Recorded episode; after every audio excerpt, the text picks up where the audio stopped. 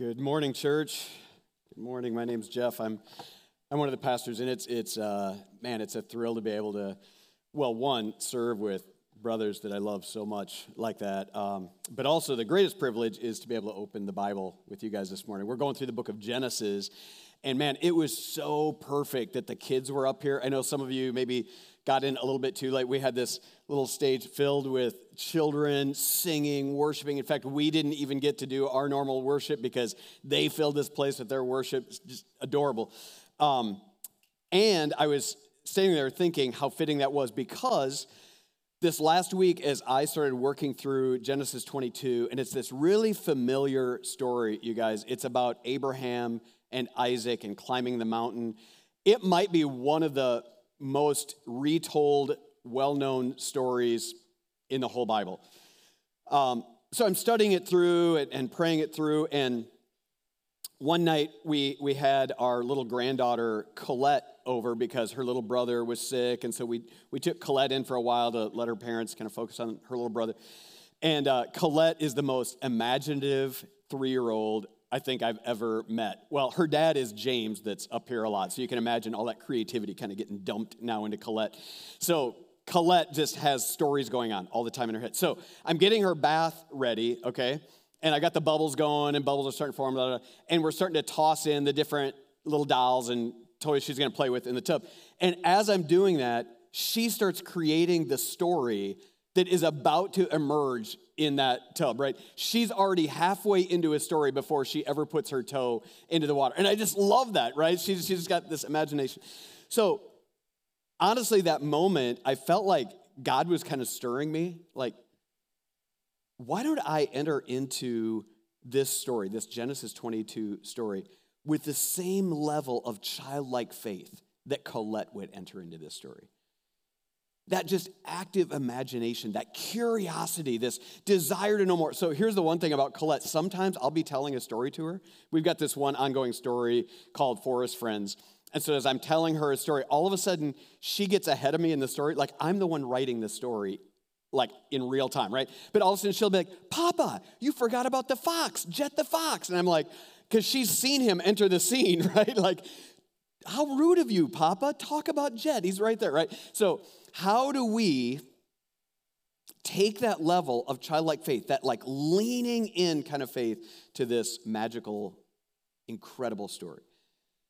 And then I thought how appropriate that is because you guys, for so many generations, all the stories of the Bible were told orally, right? After Genesis 22, it would be another like 3,500 years before the printing press would be invented. So, in all those years, the way that people learned these stories is somebody would learn it, memorize it, and sitting around a campfire, they would tell the story. And, you know, oral tradition people would learn how to listen attentively. And they would lean in, and sometimes they'd even ask questions along the way because they were hanging on every word and they wanted to get it just right because then the next generation would have to hear it from their lips, right?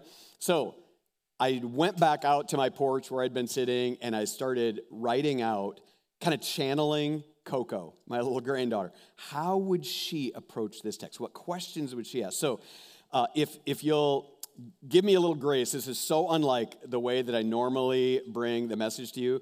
I just wrote this thing out and I just kept going. And so sometimes I'm talking to Abraham, sometimes I'm talking to God. Uh, it's not great. Don't hand this in to the Iowa Writers Workshop or something. Like, we're among friends here, okay? So, little insecure about what I'm about to do, but if you'll enter in with me, I, I think God's got something for us out of this well told story. All right, here we go. So I opened my Bible to continue the story of Abraham from the book of Genesis, chapter 22, and the opening words feel very familiar. After these things, God tested Abraham and said to him, Abraham, here I am, he answered. Oh man, this is beautiful. God is calling out to faithful Abraham just as he has done before. But out of nowhere, after long years of silence, God's voice just breaks into Abraham's life. The crazy thing is that Abraham doesn't even seem startled or afraid. It's like he's been waiting for God to speak to him again. And man, he's, he's ready. He's ready to listen. God is in no rush here. And Abraham seems totally at ease with the pace. It was years ago that God promised Abraham that he would make him into a nation, give him a home, give him a land, a great family. But then God let Abraham wait. It was 25 years before the promised son Isaac was born. 25 years. But then Isaac. Abraham has adored his son from the moment he held him in his arms. Who would have imagined that an old man could have such a gift, a son? But Isaac is no longer a child in Genesis 22. No, he's, he's grown into a young man. I mean, Isaac's likely the same age as our SALT students, right? Where have all the years gone? Abraham has watched expectantly as Isaac grew into a strong, faithful man of God. And now, at last, the day is drawing near when Isaac will be able to take a wife. And the long awaited promises will just begin to unfold, right? Abraham's been patient, feeling no need to rush things. God, God has this. And honestly, he's loving these days with his son. But wait, there's, there's something different going on this time the author actually tells me something that isn't even audible to Abraham. This first verse tells me that God is testing Abraham. Well, wait, what does that mean? So I take a deeper dive here and I discover that this ancient Hebrew word doesn't carry the idea of tempting. No, no, no. That word is used when an enemy is trying to, you know, take someone down, to expose their weakness, exploit it. That's the kind of thing we've seen before, right? The, the way the serpent came at Adam and Eve earlier in the garden. Now, this idea of testing, this is different. This word has the idea of proving the quality of something, to, to show that something is genuine, show that it's pure. So I guess God is about to show Abraham and us how true, how real, how genuine Abraham's faith is. He isn't out to trip Abraham up. He's about to prove to Abraham that his faith in God is well placed. God can be trusted. Abraham has been right to reply, Here I am, with excitement, not dread. But man, what, what is God doing to show him that? What is this test? So I keep reading. Take your son, he said, your only son Isaac, whom you love.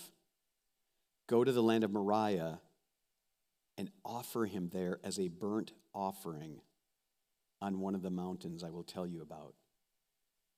Wait, what? Lord, I want to cry out. You can't mean that. What are you asking? This doesn't sound like you at all. No, you're the one who is Abraham's shield. That's what you called yourself. You're, you're his protector. And you've been doing that. You, you stepped in, you protected Abraham when a, a, combined force of kingdoms even threatened his family. You, you're the one who shielded him from the destruction of Sodom. You, you even stepped in when Abraham got himself into a mess with King Abimelech. God, you've been the one preserving Abraham all these years, and he has followed you.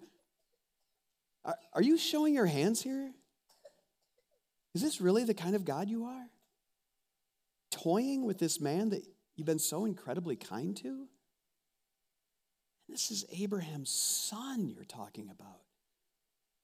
Remember all those stars you pointed Abraham to? What about your promises? Isaac is the only son he has, the one you promised him, the son he loves. Then the next line of our story kind of settles me back into my chair. Abraham has not even been told exactly where he's going. Nevertheless, so Abraham got up early the next morning and saddled his donkey. Abraham is actually going with you, God. He doesn't even pepper you with the questions that are racing through my mind.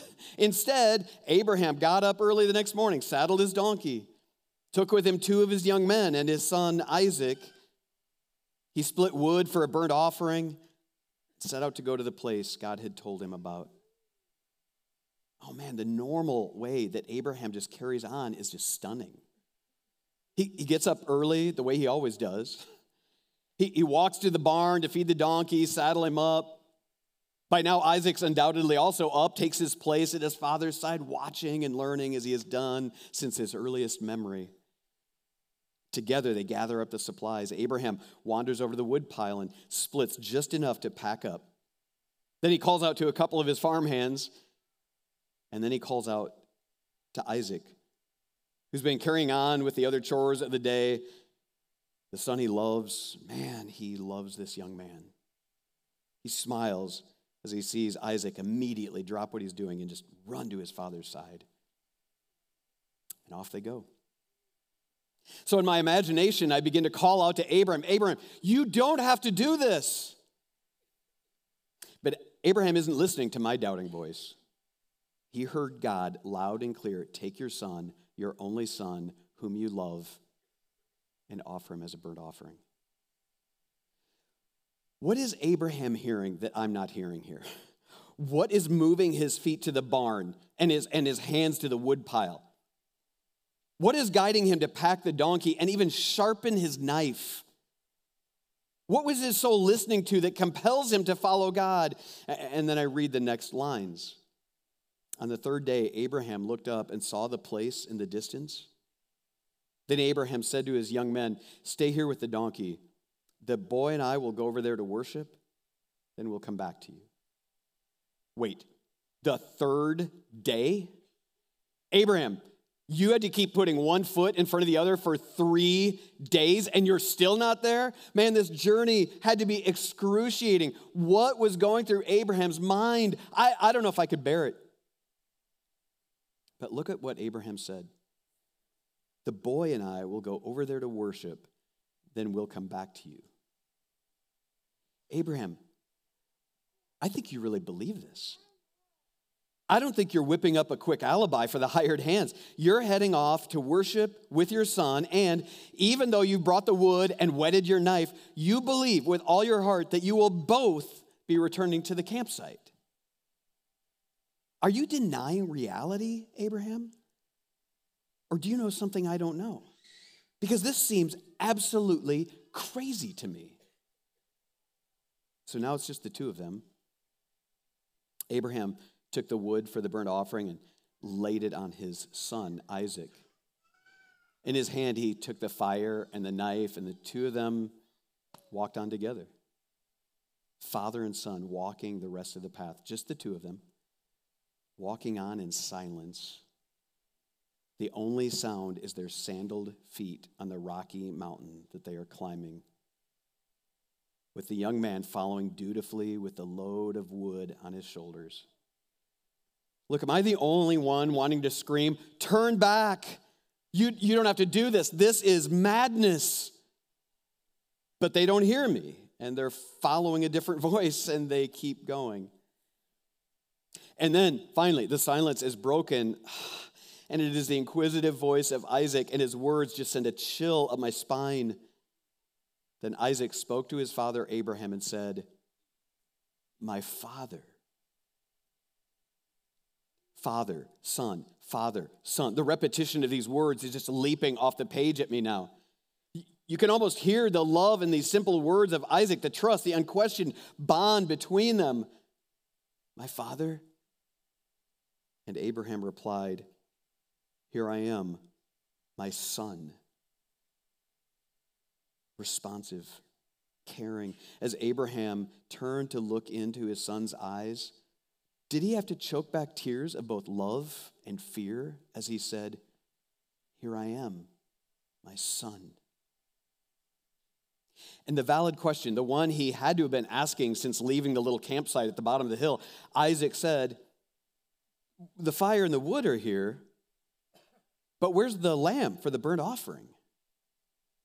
No hesitation, no faltering, his father looked into his son's trusting eyes and said, God himself will provide the lamb for the burnt offering, my son. And then the two of them walked on together. They keep walking, they keep following. I begin to read again, and this next part is, is stunning. Like you almost want to turn away. You, you can't believe that this is the way this story is going to end. When they arrived at the place that God had told him about, Abraham built the altar there and arranged the wood And he bound his son Isaac and placed him on the altar on top of the wood. Then Abraham reached out and took the knife to slaughter his son. You have to stop for a moment to picture this. Isaac is a strong, loyal young man. Did he help his dad build the altar? I mean, his father's an old man. Isaac is used to doing all the heavy lifting for him. Did, did Isaac arrange the wood for him? Did he hoist himself onto the altar knowing his father wouldn't be able to lift him? Did he hold his hands together to make it easier for Abraham to tie the knots? Oh man, is this faith? Is this insanity? What is happening here? And finally, a voice pierces through the scene. But the angel of the Lord called to him from heaven and said, Abraham, Abraham. No sense of panic in the voice, repeating his name, not out of urgency or desperation, out of love, assurance. And Abraham's faithful, instinctive response, he replied, Here I am. The very words that he offered to God when this journey began, the very words he had just spoken to Isaac Here I am. I'm still here. I'm still following. And it as if God is saying in that moment, Yes, Abraham, I see you. And Abraham, here I am. Then he said, Do not lay a hand on the boy or do anything to him, for now I know that you fear God, since you have not withheld your only son from me. Abraham looked up and saw a ram caught in the thicket by its horn. So Abraham went and took the ram and offered it as a burnt offering in place of his son. Oh man, I, I, wish I'd been there to see this moment. Abraham must have grabbed Isaac and held him for such a long time as he helped him off the altar. And I wonder if he whispered into his son's ear, God himself will provide the lamb for the burnt offering, my son. I mean, they wasted no time, right? They, they offered the lamb together as they wept and worshiped. Did they sing? Did, did they cry out in joy as they gave that sacred place a name? And Abraham named that place Yahweh Jireh, the Lord will provide. So today it is said, it will be provided on the Lord's mountain. And those final words still ring through the ages. It will be provided on the Lord's mountain. Because as I reflect, I realize this story, it, it's certainly about our father in the faith, Abraham. It's certainly about the faith of our our, our hero now, Isaac. But this story is far and away, far and away more about the Lord who has provided. Abraham rightly named that now sacred mountain Yahweh Jireh, the Lord will provide. I mean, you can still go there and visit it to this day. Go to that very site. It will look a little different, though, these days. You see, like many ancient sites, the mountain had more stories to tell and it would acquire more names through the ages. Remember what Abraham taught us God is in no hurry. Many generations, over a thousand years after Abraham and Isaac climbed this mountain, a city would emerge there. The city would be named Jerusalem. And as God directed, a temple would be built on the very spot that Abraham built his altar. That great temple would see generations of lambs sacrificed to provide a temporary covering, a, a, substitute for the sins of the people. Oh, but the story of the mountain doesn't end there. Many generations later, another thousand years of history, and we would watch God lead his son, his only son, the son that he loves, up this very mountain the wood of sacrifice would be placed on Jesus' shoulders. But this time the Father would say to Jesus, Son, you are the Lamb. And Jesus would look with loving trust into his Father's eyes and allow his hands to be bound. Jesus would willingly provide himself as the substitute the lamb given for Isaac, for Abraham, for you, for me, and, and every soul that would come to the mountain. I got to thinking how powerful and enchanting this story is. In fact, I actually can remember the very first time I ever heard this story told to me. It was in this little church near the University of Northern Iowa, and I wandered in there and I heard Pastor David Graham tell this story from Genesis 22. And I still remember when he said, Now let's turn in our Bibles to the book of Hebrews to unlock some of the mystery of what we had just seen in Genesis 22. Because in Hebrews 11, here's what we read By faith, Abraham, when he was tested, offered up Isaac. He received the promises, and yet he was offering his one and only son, the one to whom it had been said, Your offspring will be traced through Isaac. But he considered God to be able even to raise someone from the dead. Therefore, he received him back, figuratively speaking. See, Abraham believed God so completely, so assuredly, that he knew God would make good on his promise about Isaac. And even if God had to raise Isaac from the dead right in front of his eyes that day, God would make good on his promise. Wait for us here, boys. My son and I are going to go worship, and then we'll come back. 2,000 years later, Jesus also knew something about God that no one else standing near the cross believed. The reason that Jesus could make that journey up the mountain was because Jesus knew that his death would not be the end of a life, it would be the gateway to eternal life. That a resurrection would follow. And not just his own resurrection, he would bring the hope of life after death for everyone who would follow and believe. Look, I, I don't know about you, but I was no Isaac growing up. I was no ideal, obedient child. But actually, when we keep going through Genesis, we're going to discover that Isaac was no sinless saint either. See, all of us feel the weight of our unworthiness. All of us carry the guilt of a life that we're not very proud of. And that's the marvel of Jesus' walk up the mountain. He did it because we were unworthy. He laid down his life because we couldn't fix ourselves.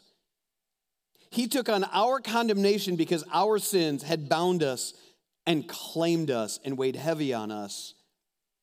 And just before he died, he looked up into his father's eyes and said, Father, forgive them.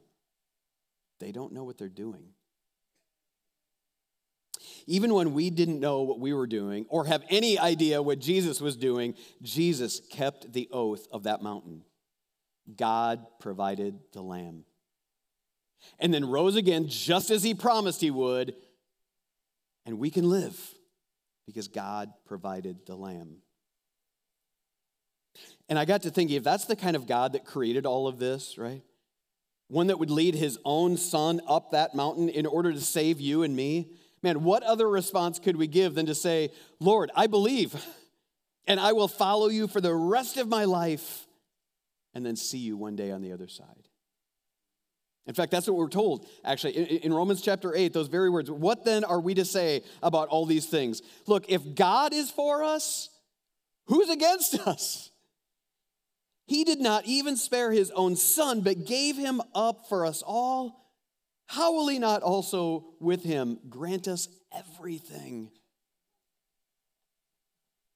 Guys, God didn't test Abraham in this way just for Abraham's sake, and the story wasn't recorded just for history's sake. It was recorded to give us the chance to respond. Because at this moment, right, we, we, we got a couple choices. We could just file this story away like legend and lore, put, put it on the shelf with King Arthur and Hercules and other heroic deeds of the past, right? Just, just legend, just lore. Just be fascinated by it and move on. Grab another story. Or we might even think, oh, is this just somebody to inspire me? Some, some, you know, great man from the past, like George Washington, right? Or even some saintly dude like St. Augustine or something. Is that, is that what it's for? Just to give us a good example. We, we should be more like that. No, you guys, if, if that's where we go with this, what a massive, massive miss. God isn't allowing us to encounter this story just to kind of stir affections give us a new hero. It's to draw you and me to the mountain and ask the simple question Do you believe? Do you follow? I think for some, even, even now, I mean, I don't know. I, I, I met a guy after the last service, very first time, and I said, Why are you here? He goes, I think God brought me here. I'm like, wow, I think that's probably true. What are you gonna do with that, right? I, am just saying, I, I don't know how, how you wandered in here today.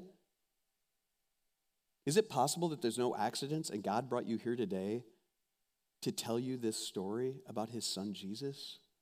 And if that's true, and if that's you, you're, the only possible response that you should have is man, there's no accidents. I believe. God of the universe. It's like I'm the only one in the room right now. I believe. I believe. But you know what? I think for all of us, there's a moment for us to lean into this story. Because the thing is, Abraham had this encounter with God years after he first started following God, right? And sometimes we start thinking, well, surely I've kind of passed the test at some point. Now, now, now I'm just kind of in, right, God? Well, all of a sudden, at different ages and different stages along the way, we just heard Eric up here talking about when you think everything's pleasant, you've got all this security in the world, all of a sudden the rug kind of gets tugged out from under you, right? Maybe you're facing a test. Maybe you're fa- facing a trial. They keep coming. Apparently, they keep coming at 60. I don't know how many more years of these trials are going to come, but I'm telling you now, my story is they just kind of keep coming every so often. And the question is do you believe there's a God who has provided? Do you believe that there's a God in whom there are no accidents? Do you believe that He's not tempting you, toying with you, but actually testing you to actually show you that your faith is actually more real, more anchored, more rooted than even you might believe that it is? Not to make you trip up, but to show you that your faith is real and valid and well placed because God is trustworthy. I was actually thinking about that and these verses from the book of James came to mind, where he says, This is to you and me. Consider it a great joy, my brothers and sisters, whenever you experience various trials. okay? L- like when Eric got that phone call from his buddy, right? Man, God's testing me. Is that the way you kind of enter into these trials? I, I mean, that's not my first instinct. I wish it was, you know. Hopefully, eventually I get there. But, but that's what James says. You should consider great joy, brothers and sisters, when you encounter these various trials, because here's what you know to be true. Here's what you know to be true, brothers and sisters. The testing of your faith actually produces endurance, it doesn't produce failure. When you're following God, the testing of your faith brings out endurance and let endurance have its full effect. Don't squash it. Don't try to squirm out from it. Let it have its full effect so that you may be mature and complete, lacking nothing. Guys, will you follow God when He calls? Will you let Him take you to the mountain? He's asking you to believe that he has already provided. Jesus has completed it. Now, will you believe? Will you follow? And will your answer be, Here I am? Man, that's what I want. That's what I want for you. That's what I want for me. And that's what I believe this story is going to lead us to. So, you stand with me? I would love for us to pray this out into our souls. And then we're going to fill this place with our worship. But join me in prayer.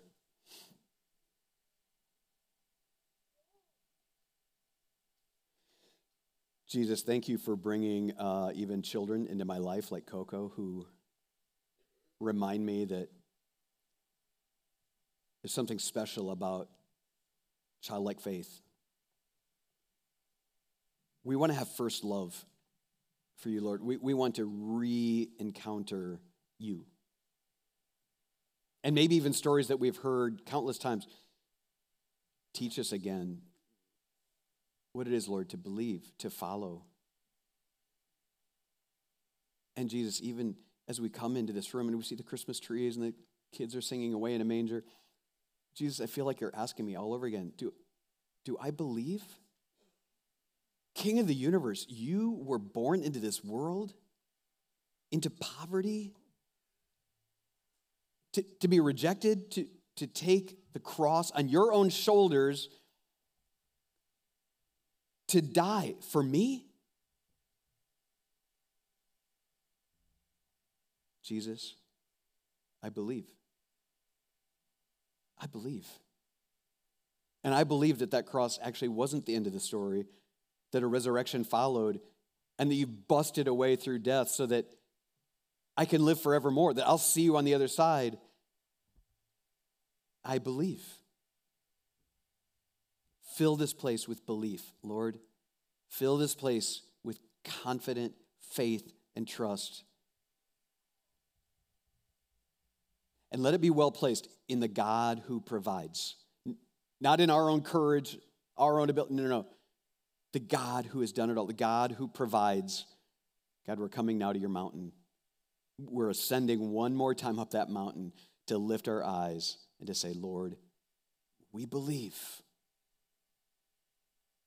Help us to sing to you and worship you, to, to, to have the kind of gladness that was in the heart of Abraham and Isaac as they recognized the God who will provide is meeting us here.